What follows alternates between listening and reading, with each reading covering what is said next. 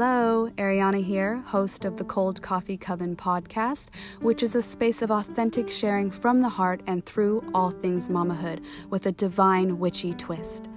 I speak on juicy topics and join in conversation with other creatively amazing yet magically ordinary mamas who speak on their own enchanted experiences, expertise, and expansion. So, rewarm your coffee, get comfy, and I hope you enjoy. Hello, hello. Ariana here. Welcome to our very first episode of the Cold Coffee Coven podcast. I am so happy to be jumping into this podcasting adventure. I'm currently sitting in my car since this is usually the most quiet I can snag. So if you hear anything in the background, I do apologize.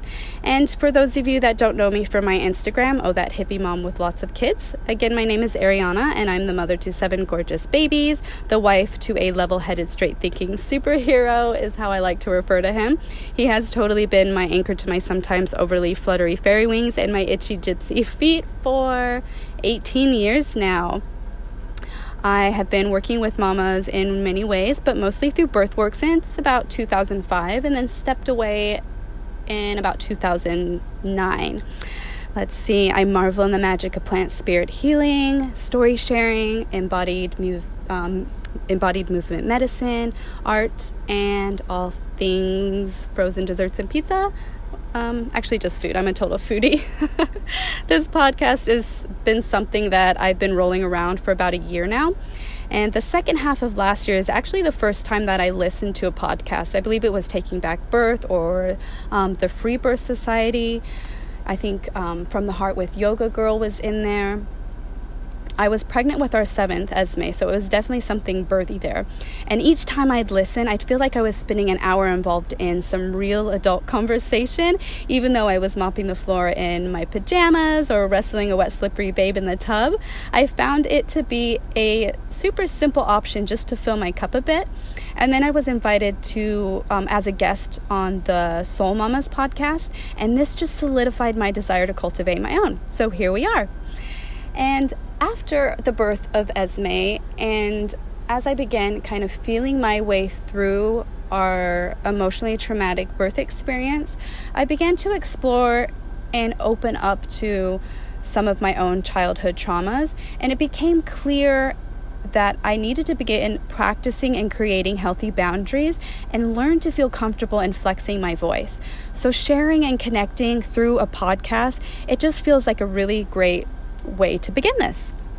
But before we do, I'd like to invite you um, just to check in with yourself along with me and um, just take a moment to turn inward towards your breath and your heart space and to check in with yourself and hold yourself in this moment as is and just allow whatever it is moving through you to roll as it needs to, to not feel like you have to place it anywhere or to file it away or to f- kind of put too much thought to it. Just be as it is.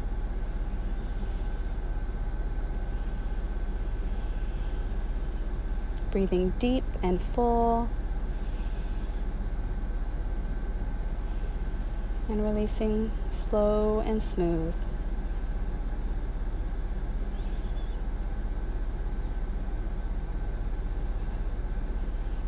Beautiful. Thank you all again so much for checking in and hanging with me today. Today I wanted to hop on, and I did go back and forth on whether or not I wanted this to be our very first episode, but I know there are so many of you sitting in a similar space of conflict within yourselves on whether or not feeling through trauma or just kind of getting over it and brushing it off and moving on. And when I began to speak on my healing through my emotionally traumatic birth of our last babe, I was asked in so many words um, in regards to self victimizing. And I've been asked if spending so much time in a space of recognizing and almost if you will, pedestaling our hurt can cause a stagnancy in what may have already been healed if we had just gone over it. And I have held this question for myself, and each time I sit with it, what comes up in a way of an answer is no.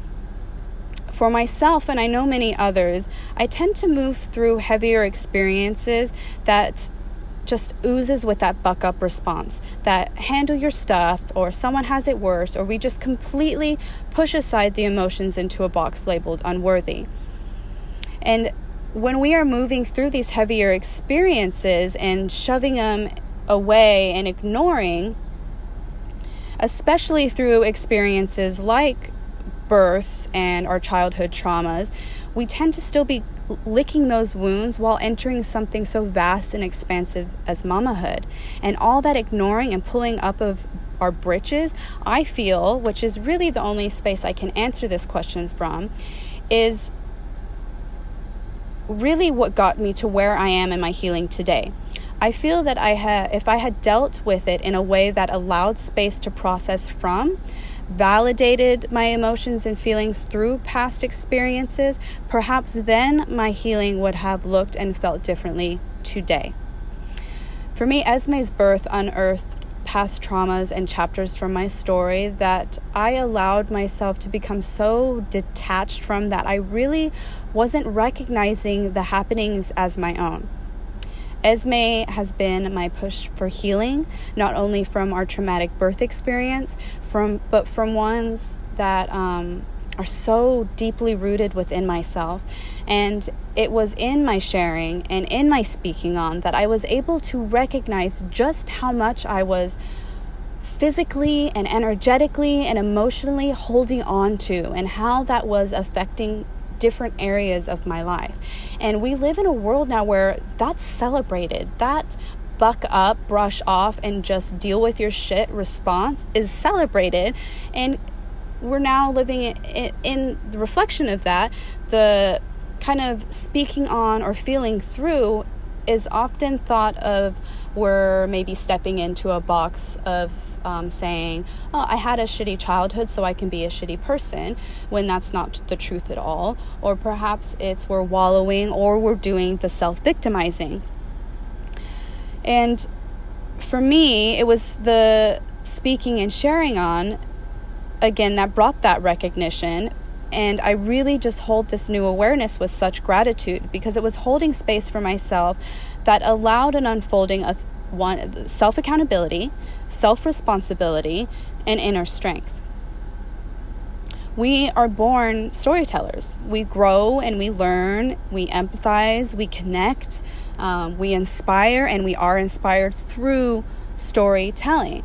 We are gifted a new perspective and clarity through hearing others um, and then speaking on our own. But it feels like somewhere along the line, the only stories that became acceptable or that were accepted were the ones that were tidied up with a pretty bow, the ones that couldn't rock the boat of one, the person receiving, or even the person um, sharing.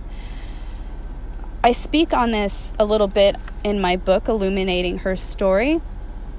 But when we are given a space to share our stories with others who can hold witness to them, there's something more than just a spillover taking place. There is an initial rewiring on a cellular cellular level, and this even goes towards um, affecting our hormonal responses. But then there's a flip side. So the key there, the important part of that is sharing our stories with someone who can fully hold witness to them.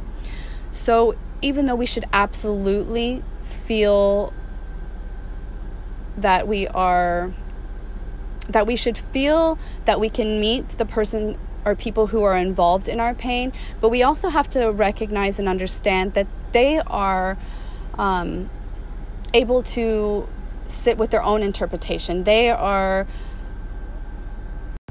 they are entitled to their own interpretation of the happenings. So there's the little bit of the flip side. But really, my suggestion is to take that self victimizing illusion that the outside judgment has created and for now just toss it to the curb because traumatic experiences they change us. So there's no getting over it, no getting back to it because healing it's like this awkward introduction or reintroduction. And the only way to move through that um, awkwardness is to open up to it. A woman or anyone taking charge and stepping into our power over um, our own healing and the power in getting to know this new person that blooms from these experiences. This to me feels like the complete opposite of a victim mentality. As long as the goal is healing through and not allowing it to become anchor there has to be that um, swing of the pendulum or that dance maintained between the two. It's this anchor or this silencing, one or the other, that is that often happens. Okay, so we're either anchoring in that self victim state where we're not really healing or the moving through, we're just placing blame. And, and I do feel that's part of our healing through because we can appropriately place the blame, but we still, the goal still should be moving through it. And I, I do believe also that the best gift we can hold to ourselves is the gift of time and understand that this healing looks differently for everyone but it has to be this the goal maintained of moving through. And then the other side of that is the silencing, where I've tend to my entire adult life and childhood it's been where I just don't speak on it or deal with it or um, yeah it just is shoved away into a box like I'll deal with that later it's too heavy and sticky and so just brush it off as unworthy there has to be that swing between the two and it's this anchoring or this silencing that often happens when we don't speak on our internal narrative of a traumatic experience. It it's, begins to turn inward and it gets lodged and it gets sticky. And when we allow it to become self sabotaging like that, that's when it begins to steal our beautiful moments and swallows our blooming. I wanted to read a page from a book that I found. Um, it was just a single page and it's called The 12 Steps for Adult Children from Addicted and Other Dysfunctional Families. And I've been trying to find it for sale, but um, I think it's out of rotation. So if anybody has it, I'd be curious to know your thoughts on the rest of the book. But this page speaks to repressed anger. Anger is a major source of many problems in the lives of adult children. It is a feeling that we often repress because admitting it makes us feel unsafe. In order to protect ourselves in our chaotic homes, we either denied our anger or expressed it inappropriately. Either way, it was safer to protect ourselves by simply pushing our feelings away. We were not aware then that repressed anger can lead to serious resentment, and depression, which in turn can cause severe physical complications or stress related illness. Today, denying anger or expressing it inappropriately causes problems in our relationships. We may pretend we are happy because we feel frightened of the consequence that may arise when we express anger. When we repress our anger, we may experience resentment, self pity, stress, pressure, anxiety, depression, sadness, lack of concentration, physical comfort. Recovery from repressed anger. Learning to express anger appropriately is a major step in our recovery. It can prompt the release of our hidden emotions and let others know our hurt and disappointments. We begin to set limits and be honest with ourselves as we learn to express anger more appropriately, we are better able to cope with our own hostility as well as hostility of others. Our relationships improve and we begin to feel comfortable expressing ourselves, and stress related problems diminish, and we even begin to feel better physically. So I just wanted to sit with that for a moment.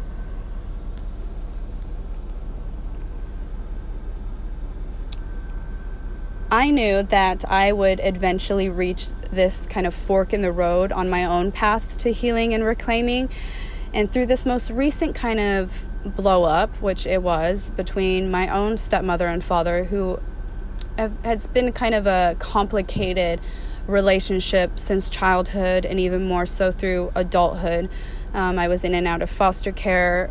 Um, my father is an alcoholic, and um, I just there's a lot there.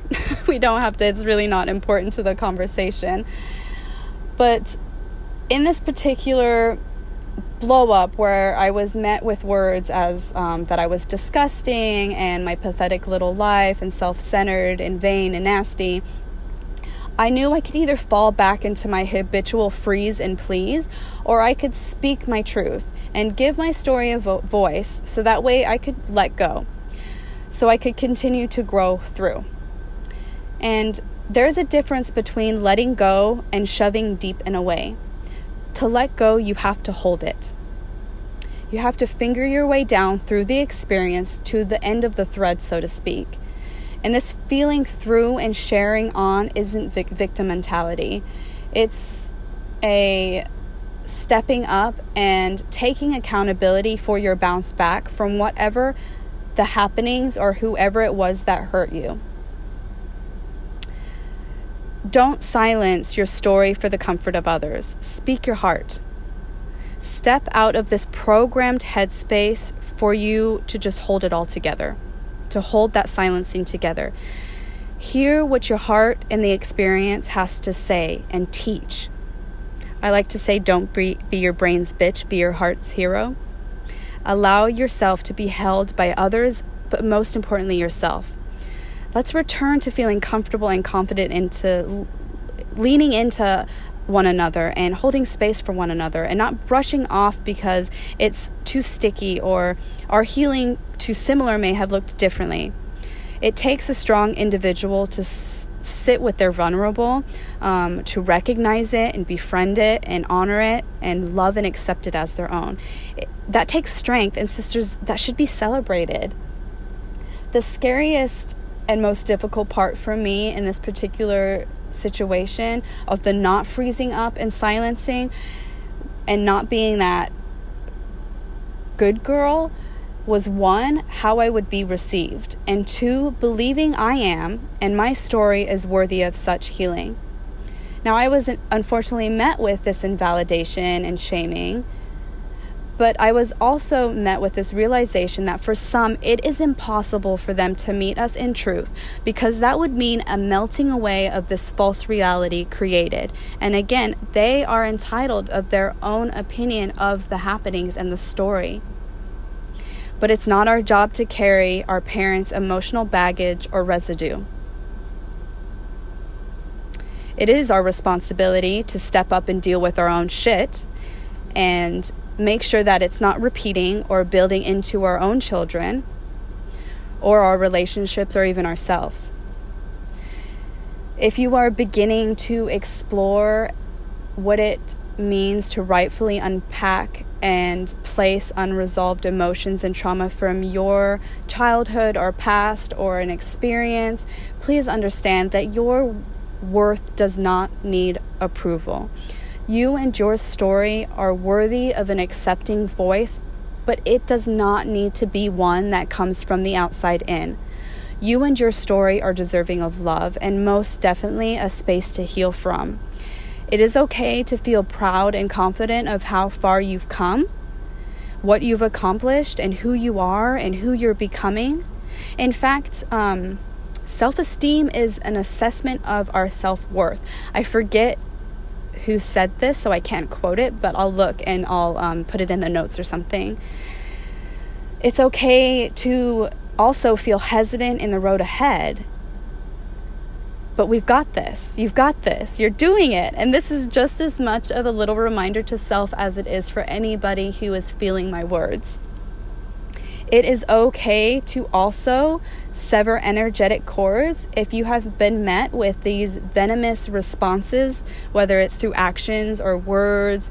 Um, however, um, if when you speak on your trauma and you're met with kind of a backfire, or maybe you're not comfortable speaking your trauma to the people involved and you want to cut cords. However, it feels, it is okay. It is okay. You can choose to shield yourself. You can make the choice to cut out. This isn't selfish. This purely is um, self awareness. Now, if you feel pulled to create sacred space of release in a cord cutting ritual, but you're not really sure where to begin, I am happy to share how I um, usually do this, and that's with um, a black or blue candle. Black holds safety and protection, it's binding while it um, banishes negativity, while blue is calming as well as protection. And on either candle, you'll use a needle and you'll put the name of the individuals that you're cutting energetic cords with, and then on, on the other candle, your own name. And then towards the base of the candlesticks and or the candle holders with a black thread or ribbon or um, yarn, you'll take it and just kind of wrap it round. And then with the other end of the thread or yarn, so forth, ribbon, you will um, begin to wrap around your wrist, speaking aloud the emotions you wish to release, or you can speak it internally. For example, you may say, I release self doubt. And then you will light the candles and speak your intention or prayer, which could be, I cut the cords that tie and bind, intertwining your life with mine. With love and thanks, I set free, so mote it be. Cut the thread and allow the candles to burn out by themselves or for at least an hour or so, hour or two, depending on your situation. And then um, just take a few moments to reflect on the experience and what was offered through this connection. Um, reflect on and share gratitude for your growth. Um, don't keep or offer the candles to another and throw each candle away separately. And I also think it's important to um, to know that this doesn't have to be something that's done in anger or like revengeful. It really can be done in love. And I like to take moments before I begin begin the ritual and just cleanse and clear space, visualize the person or people and wrap them up in love and really just find a little pocket to where you can really hold some gratitude towards and reflect on that growth within yourself. And cutting cords, taking into consideration that we are more than just a physical body, that we are spiritual and energetic. These energetic cords are connections or bridges of that energy that can be um, either they can enhance our well being or they can drain us. Um, and every moment, through every interaction, these cords are um, manifested or um, created. And not just with other people, but objects, places, experiences. And we create either this attachment or it can also be a spiritual ties. Now, spiritual ties and cords of attachment are a little different. When the like cords of attachment tends to be ones that kind of drag us down, pause our growth. Um, while spiritual ties are the opposite of that, they really um, feel good, they uplift us, they encourage our higher well being. And when we are cutting these cords, that are more of attachment, we are opening ourselves up to a higher serving or higher vibrational interactions, and these are beneficial to our spiritual ties. So we can look at um, cutting these cords as encouragement to healing to both people, not just ourselves, but the persons that we're, in a sense, releasing from our lives. And another thing to note is that this can be as permanent or temporary as you feel comfortable with or as you feel fitting. So we can absolutely clear the space and give it a little time and then invite that person back in on a more healthy level. Um, I'll go ahead and do a little recording that I'll post up on my Instagram. Which, again, for those of you that aren't on there with me, it's Oh That Hippie Mom with lots of kids. So that way you can kind of um, reflect back on the cord cutting and see kind of how I do it. And yes, I think that's it. Thank you so much for receiving me today. I'm wrapping my heart around yours as you dive into your own healing, or perhaps you've been inspired to explore this a little bit further. Much love and thank you, thank you, thank you.